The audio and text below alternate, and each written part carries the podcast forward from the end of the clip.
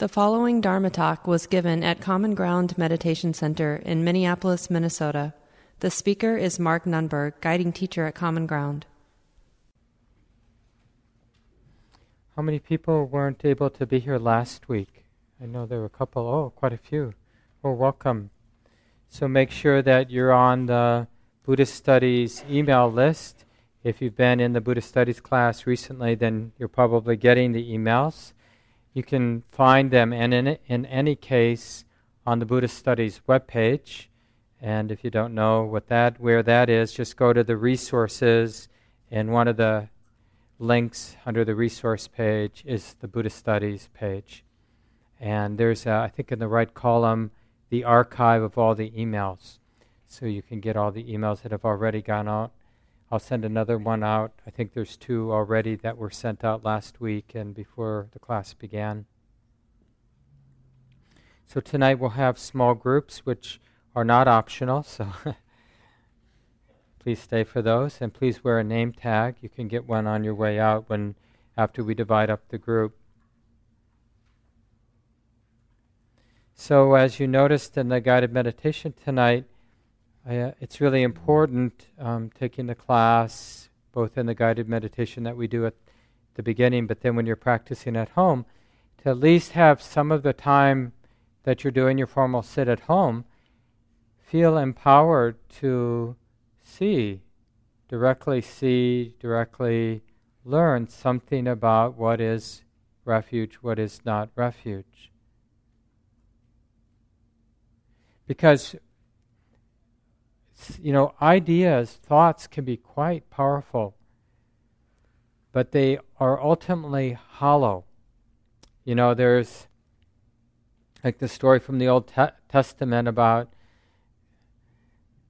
making the golden calf. The idea that the calf, the golden calf, the beautiful artwork, or some of you it might be the boundary waters and some natural place, or a relationship, or whatever it is, the ideas about these things, the idea about love, the idea about emptiness, these ideas can be quite sublime and moving. They can make the hair raise on the back of the neck. They can create real, actual rapture coursing through the body. But it's not a resonant, it's not a stable kind of freedom or happiness. Whatever that freedom that the heart seeks, that the mind seeks, it has to be something that's here and now, not something that the mind constructs, no matter how beautiful. I mean, when you think about the horrific things our mind can construct, well, the opposite is equally true. The mind can construct really sublime, beautiful, enticing, rich, healing states of mind, images and thoughts about things. But that world is endless of, scaring ourselves and then imagining something that's very beautiful and healing, and then that changes, and really that's what in Buddhism we mean by samsara, the endless play of, the mind constructing something and then responding or reacting to its construction.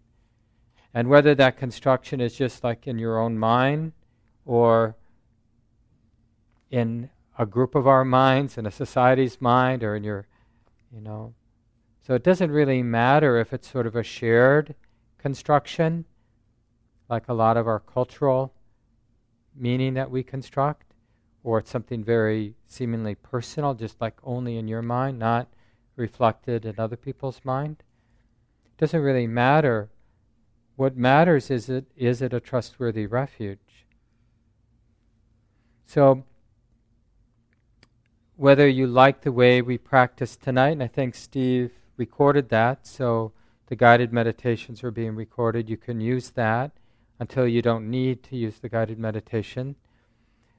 But one way or another, whether you use something similar to what we did tonight or you find your own way, the study of the refuges, we want to put some time aside, hopefully every day, where you feel like, or whatever a refuge might be, it's not really much of a refuge if it isn't here and now. If it isn't something the mind can, the heart can turn to or open to or connect with or recognize here and now. How could it be a refuge if it weren't available? If it, like, later, you get it later when you're good enough. When you finally get your act together, you know, or when you finally put aside your distracted mind, then you get the refuge. We believe these so well because it's kind of part of our worldly system. You know, and this is where shame is born. You know, when, if you're a good boy, if you're a good girl, if you're a good person, then you get your reward. You get to go to heaven. But if you're bad, you get that other place. You get to be punished, and you deserve it because you were bad. And it goes on and on like this. So what we'll notice is that whenever we're in that game, it's stressful.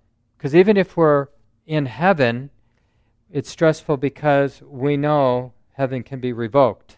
You know, like, well, that's about as much heaven as you deserve. Now you know, or whatever. So much of the path is learning how to be interested in refuge, or if you don't like that word, find another word, interested in peace, interested in freedom. I mean, all these words are going to be a little bit off. Kamala, a master's and someone I teach with, and an important teacher of mine over, especially in the early years of my Vipassana practice, you know, we always think about, like, well, what are we going to call it? Because the retreat centers always want a title for the retreats, for the residential retreats. So we're always thinking, like, okay, what are we going to call the retreat? And so one of the things that, you know, and then we'll use a title for a year or two, and then, you know, we kind of need to mix it up. So one title we've been using or starting to use now is The Sure Heart's Release, something that comes out of the tradition, the sure heart's release. Right? I like the word release because it has a visceral sense, and because that visceral sense of release, relaxation, peace, is something that's more ordinarily recognizable. Right? We have a sense of what it's like for energetically to be bound up, and what it's like for that sense of being bound up to be released, to be put down.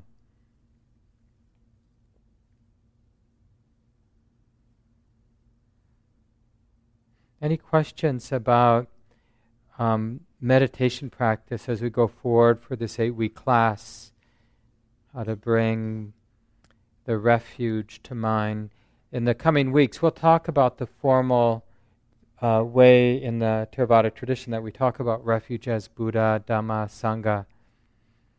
But before we sort of start looking at the different facets of what refuge is, just to feel empowered in our experience, whatever any wise person would mean by refuge, it would have to be something that's here and now, in the space of the present moment, in the space of the mind or heart in the present moment. It has to be in our subjective experience. It has to be available.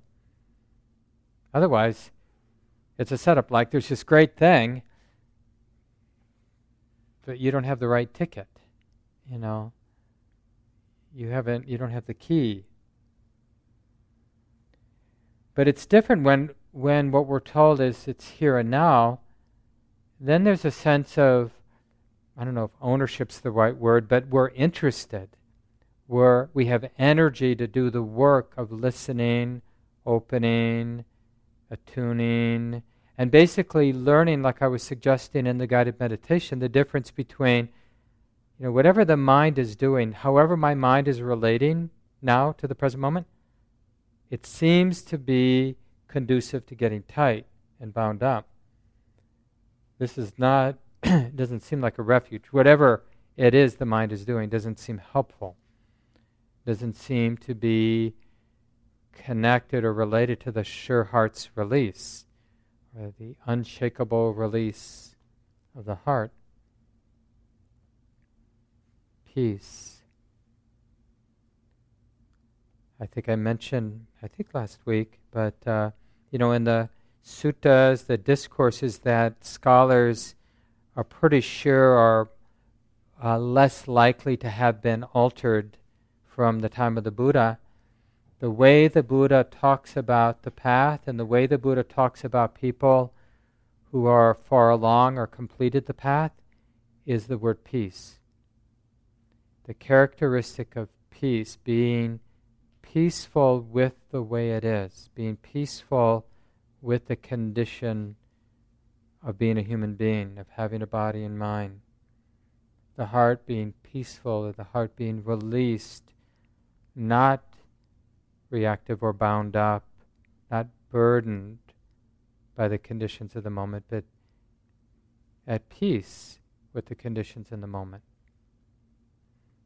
So we can use that, like you could call that a pointing out instruction, to see if that lines up, if that feels right as you track your experience. And of course, not just during the formal sit, but then all day long. And again, just the suggestion that refuge has to do with how the mind is understanding, or how the heart is relating, how the mind or the heart is connecting. That's another pointing out instruction to check out. So that instead of refuge being a place we get to,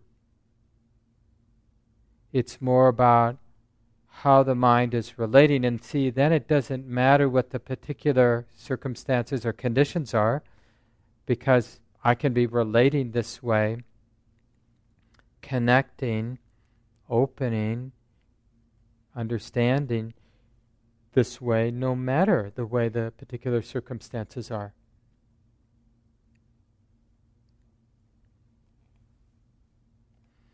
So I sent last week the article by Ajahn Jayasaro, one of the senior Western monks in the Ajahn Chah tradition. Hopefully you had a chance to read it. It's just a few pages if you haven't read it. Faith on the Quest. And just a few things I thought would help us in our small groups a little later this evening when we break up.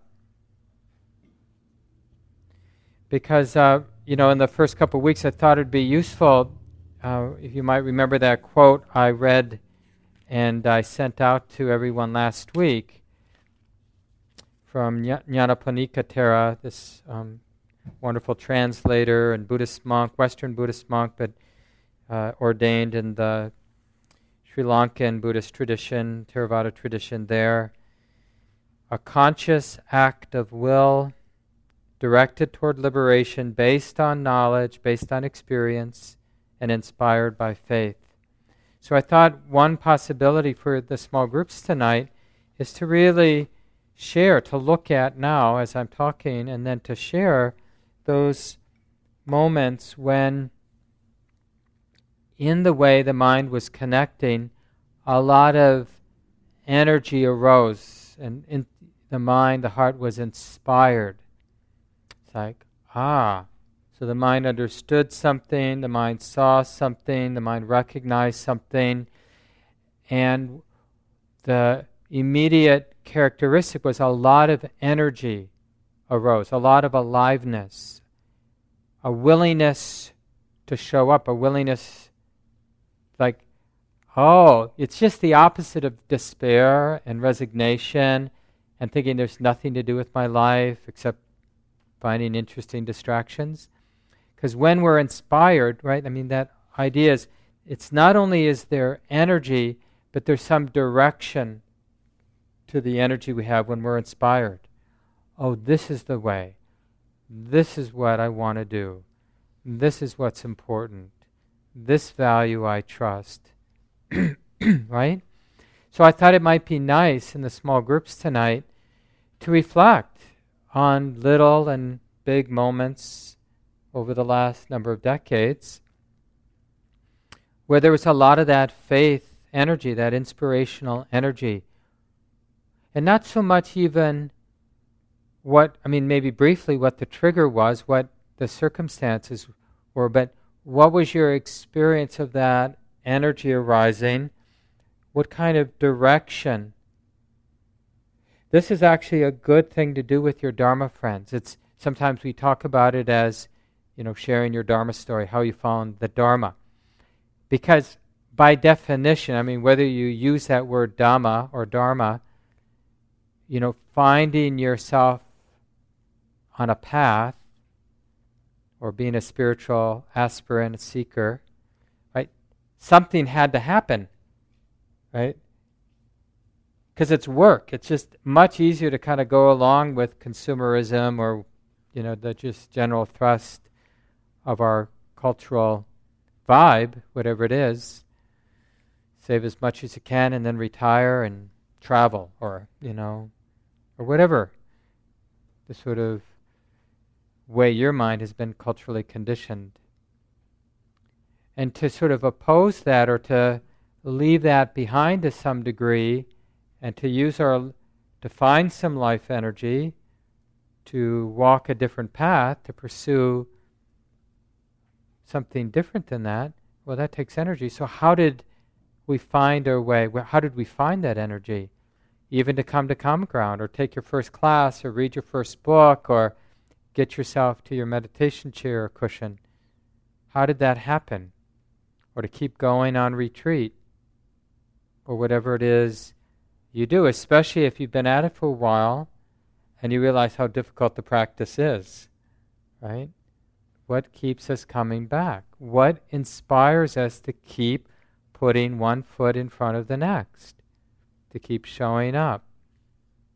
What understanding, what experience, what insight, what did the mind see or open to or feel that has given this life, this path, direction and energy? Okay? So with that in mind, I thought I'd just share a little. Hopefully some of you have read this article, but if you didn't, or even if you did, it'd be good to go over it again. And I noticed I wrote a note on my copy.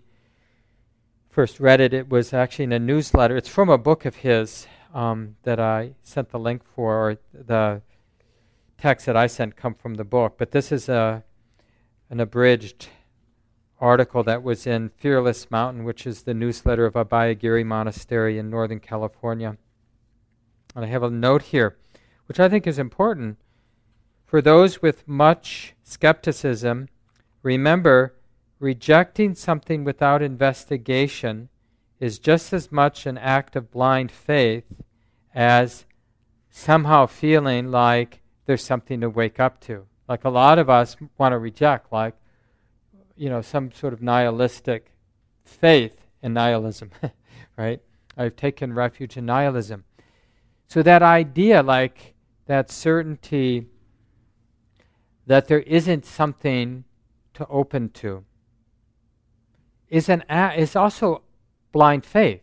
Like, just because you haven't seen that there's a refuge doesn't mean there isn't a refuge. The question is, are we curious enough to keep an open mind? Right? We have to, if we have a lot of faith that there's nothing to open to, nothing to see, nothing to wake up to, well, nothing will happen. Because the Dharma, this path the Buddha points to, the Buddha's teachings point to, it requires effort. In many places in the Buddha's discourses, he talks about It's a practice of effort or persistence. The mind, the heart needs to persist. Last week I spoke a lot about the necessity of humility, right? There's no way to open authentically unless there's humility. If we think we know what we're opening to, we're not really opening. It's always a movement into the unknown. Otherwise, we're not learning. If we're opening to what we already know, that's not learning, right? That's doing something that's safe. We're going back to the known, to our usually our idea of what we think is going on, who we think we are, what we think this is all about, because it's familiar. So we need the energy of inspiration to walk the path, which is always all we ever have intuition for on the path is the next step. And every once in a while the clouds clear and we get a sense of where we're going. Oh, peace or freedom, right? And then the clouds come back in and all we know is I trust that experience, that there is a path, there's a goal, whatever word you want to know, or use rather. And we have this one step at a time, and like we were doing in our meditation, as we take that step, as we relate in the way that we're relating, open in the way that we're opening, is this conducive to being bound up or to the release? Right? We're developing our intuition about what's skillful, what's a step toward peace, right? A step towards peace has the taste of peace. A step towards freedom has the taste of freedom. A step towards suffering has that taste. But if our mind is superficial, if we're distracted, we can be telling ourselves a story that I'm going towards happiness, but we're not. We're really going towards stress.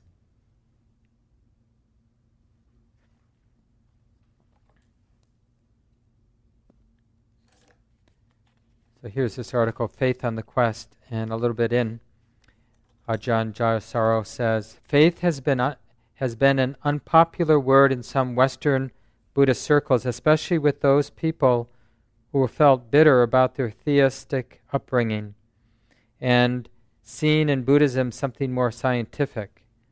I like the word faith and find confidence, the other popular translation for the Pali word sada, too mundane. But however this term is rendered into English, we must first acknowledge that we can't do anything without it, right? Because faith is that energy of inspiration. Nobody can prove that there is such a thing as enlightenment. And so if we don't have faith that there is, our practice is unlikely to go very far. Faith clarifies the goal, focuses our efforts, and fills us with energy. Ultimately, it is wisdom rather than faith that moves mountains. But it is faith that impels us to move them in the first place, and faith that sustains us through the inevitable frustrations that dog our efforts. And now, skipping around a bit, he writes, it's common among Buddhist practitioners, however, to realize that their profound trust and confidence in the truth of the Buddha's teachings is not matched by faith in their own capacity to realize that truth. Because the teachings often, they just make a lot of sense. It's pretty rational stuff, especially if you're reading things that are well translated, and some of the dogma has been teased out, right? It's very trustworthy what the Buddha is teaching about being mindful, about the importance of this value of non-harming, of taking responsibility for the stability and clarity of the mind, about the tendency to have fixed views as being problematic always. But it's very easy, even though that may, you know, those teachings, it makes a lot of sense, rational. I see other people really benefiting. But it's very easy, especially when we sit and notice how wild, distracted our minds are. It's very easy to think, I just can't do this. You know, I've got bad karma. I'm really distracted person, or I got a lot going on. I got a new child, or a busy job, or I got to deal with my aging parent, or you know, my garden has so many weeds. You know, whatever your terrible problems are. I don't have any financial security, and that really has to be my first priority, or whatever it might be. I mean, these are very real things on this relative level. So we can, each of us probably can pretty quickly come up with some compelling argument why I can't do the practice. My knees hurt. I got a weak back. But that's always been the case. I mean, everybody who's ever done this practice could make a compelling argument why they can't do it, or why I'll do it later. I'll wait. In fact, it got endemic in Buddhist circle and Buddhist cultures over the centuries. And then there would always be a little bit of a reformation movement in Buddhism, in these Buddhist cultures. And then again, it would sort of set in this very common, pervasive idea that maybe if there were a Buddha around, people could be really benefit from the practice. But not now. Maybe you would know this from being in Sri Lanka. People think, I'm going to generate a lot of merit. I'm going to do a lot of acts of generosity so that I get reborn in some future life when the Buddha's there to teach me, and then my waking up will be really easy.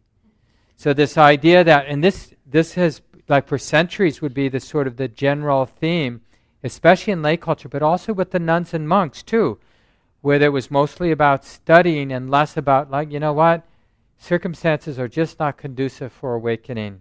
So I'll just really I'll create a lot of good karma, a lot of merit, right? Do a lot of good deeds so that I'll have a more fortunate rebirth where I won't have knee pain, or have a really good teacher, you know, or whatever it might be. There won't be any mosquitoes. And then I'll get down to work and do the hard work of, you know, opening to the way it is. So Ajahn Jayasaro writes here, you know, that despite the trust and confidence in the truth of the Buddha's teachings, it's not matched by faith in one's own capacity to realize that truth. This lack of faith in our potential for enlightenment is crippling and unwise. The doubt is based on a mistaken way of looking at ourselves. Swallowing the myth of an independent I gives us spiritual indigestion. We can't force ourselves to have faith, and we don't need to. We merely have to remove the wrong thinking that prevents faith from arising, right? The faith that we can't do it, right? We just need to loosen that screw. We don't have to tell ourselves, oh, I am going to, you know, be enlightened in this set. We just need to abandon the idea that doing the practice doesn't make sense. Having that faith, right? And he ends that sentence by saying, and start paying more attention to our experience. And then one more paragraph here. Our discouragement in the practice frequently comes from trying to imagine how this limited I, you know, oh poor me with my knee pain or whatever, could possibly realize the unlimited. How could this bounded self realize the unbounded? Having posed a question based on false premises that I is real, we naturally conclude with a false answer, that my realizing Nibbana can never happen. In other words, how could little old me ever realize something so marvelous? The gap seems too wide. Well, that's exactly the point, isn't it? This person doesn't realize the truth. Rather, it's through understanding that what this person is, that truth is revealed. This realization involves, in the words of the Buddha, upturning something that has been overturned. Or Asaida Utejaniya says, insight is always surprising. Right? We upturned something that was overturned, but we didn't realize until the moment it flipped over that it had been overturned, that we were misunderstanding, like, how could this neurotic mind become free? But see, like he says, it's not this neurotic mind isn't what becomes free.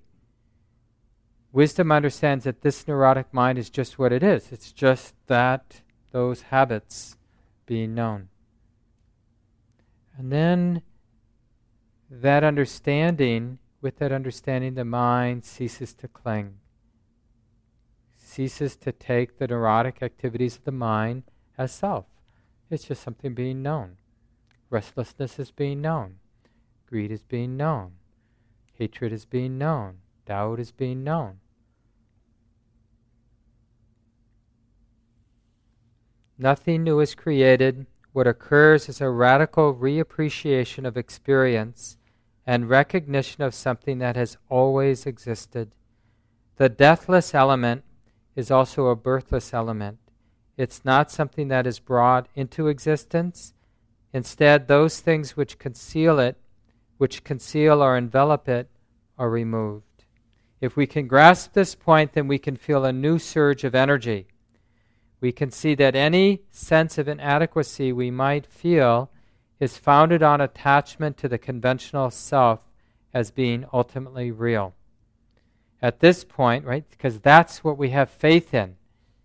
And when we have faith in this sense, this limited sense of me, permanent sense of me, then it makes sense to seek happiness through giving that sense of me what it wants and getting rid of the things that that sense of me doesn't want. We're seeing the idea of me, this permanent sense of me, as the master and determinant of my happiness. And that's always going to be experienced as stressful. So the last sentence here, at this point our effort and energy, our persistence in practice is greatly strengthened, and the nagging doubt about our capacity to follow the path to its end may even disappear in a flash. We start to give what it takes.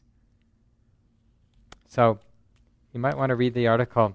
So again, in our small groups tonight, I thought sharing moments of inspiration. The mind saw something, the mind experienced something, the mind was relating in some way that something that was overturned, at least momentarily, got right, turned up right.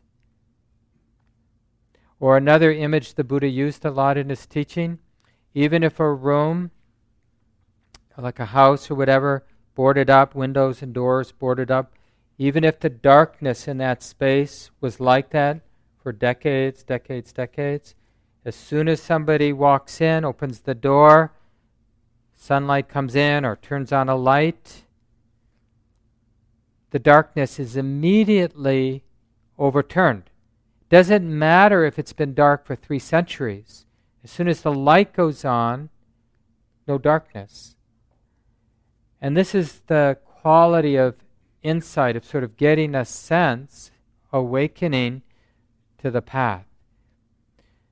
In a way, that's mostly what we're waking up to. Like what to do, what the path is about. Are we serving the false sense of a permanent self? Or are we serving this intuition of release? Peace. The peace of letting things be, or the peace of letting go. The peace of allowing. What are we serving? And just keep noticing. Like when we're serving this, boy, it's tight. When we're serving this, boy, it feels trustworthy, feels right, feels in the direction of peace. So sharing moments of inspiration, sharing your confusion about refuge, sharing anything that's come to mind about refuge, how faith pushes your buttons, the term faith pushes your buttons. So anything, of course, is appropriate from your study. Maybe some of you have picked up Sara Brock's book at Moon Palace Books or gotten your own e-copy of it by Sara Brock. The title is True Refuge. There's also the book that I the link for Ajahn Tanisaro's book called Refuge that you can download for free, a wonderful book on the three refuges, a more traditional rendition, description of the three refuges that you can read as well. And then I'll be sending articles like this one by Ajahn Jayasaro or short quotes, and I'll send another email tomorrow with some material in it. So if you haven't been in these small groups before, let me do a quick reminder. I know it can feel a little tight, but it's nice to have a little structure. It really protects the group. So please listen about the basic structure for these groups, especially if you're new to Buddhist studies. I'll, in a minute, divide the group. So there'll be 3 people per group. Sit close, so you don't need to use a loud voice. It's nice if like you're all sitting on the floor or all sitting in chairs, so you're kind of at the same level. That kind of feel more respectful. First thing you do is make sure you say your name to each other. Even if you have name tags, have a name tag, because even though you may say your name, if you're like me, you forget it very quickly. And this is just a nice gift, to be wearing name tags on the weeks where we have our small groups.